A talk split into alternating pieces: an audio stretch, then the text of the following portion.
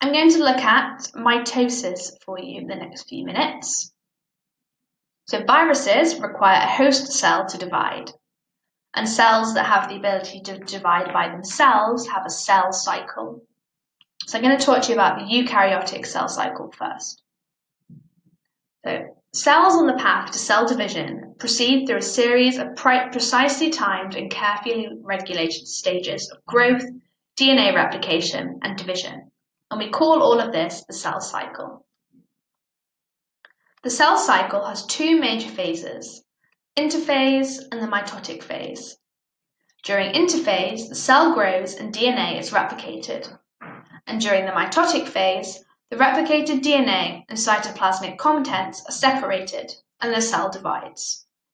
There are two types of cell division in eukaryotes, mitosis and meiosis.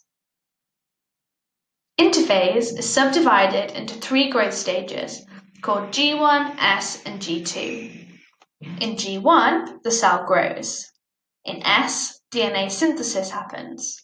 And in G2, the cell grows some more before the mitotic phase begins. Mitosis is the part of the cell cycle in which a eukaryotic cell divides to produce two daughter cells, each with identical copies of DNA, produced by the parent cell during replication. Multicellular organisms go through mitosis to grow and repair damaged tissues. So now I'm going to talk through the stages of mitosis. So the first stage is interphase. And during interphase, the cell prepares to divide.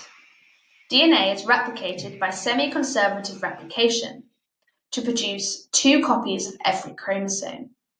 The organelles are also replicated and more ATP is produced to be used in cell division. During prophase, the nuclear envelope breaks down and the nucleolus disappears. Chromosomes are left floating in the cytoplasm. The chromosomes coil more tightly and become shorter and fatter. They can be then seen under a microscope.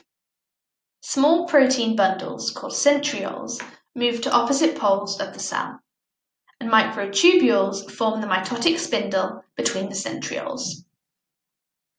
In metaphase, the chromosomes line up along the midline of the cell. In metaphase, the chromosomes are maximally condensed, so they're supercondensed, and they are attached to the spindle by the centromere. During anaphase, the chromosomes break into two chromatids, and the sister chromatids separate at the centromere. The spindles then contract and pull the chromatids to each pole of the cell. In telophase, the chromatids reach the opposite poles and begin to decondense or unravel to become chromosomes again. The nuclear envelopes form around the chromosomes, so there are now two nuclei. The, the cytoplasm then splits and two daughter cells are formed. And the daughter cells are identical to the original cell and to each other and then the cell cycle starts again. So you can remember the stages with an acronym of I picked my apples today. So I is interphase, picked is prophase, my is metaphase, apples is anaphase, and today is telophase. So I picked my apples today. Repeat that after me. Nice.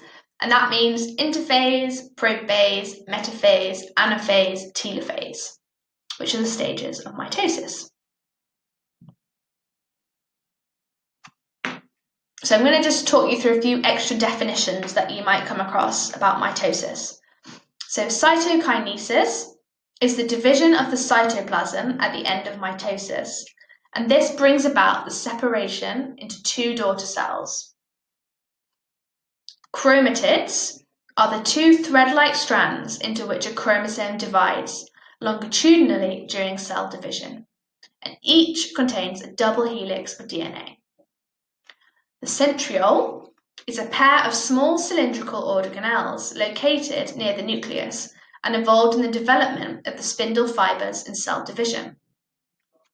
The centromere is the central region of a chromosome to which the microtubules of the spindle attach. And that is everything you need to know about mitosis. So if you just remember the stages, you have interphase, prophase, metaphase, anaphase, and telophase.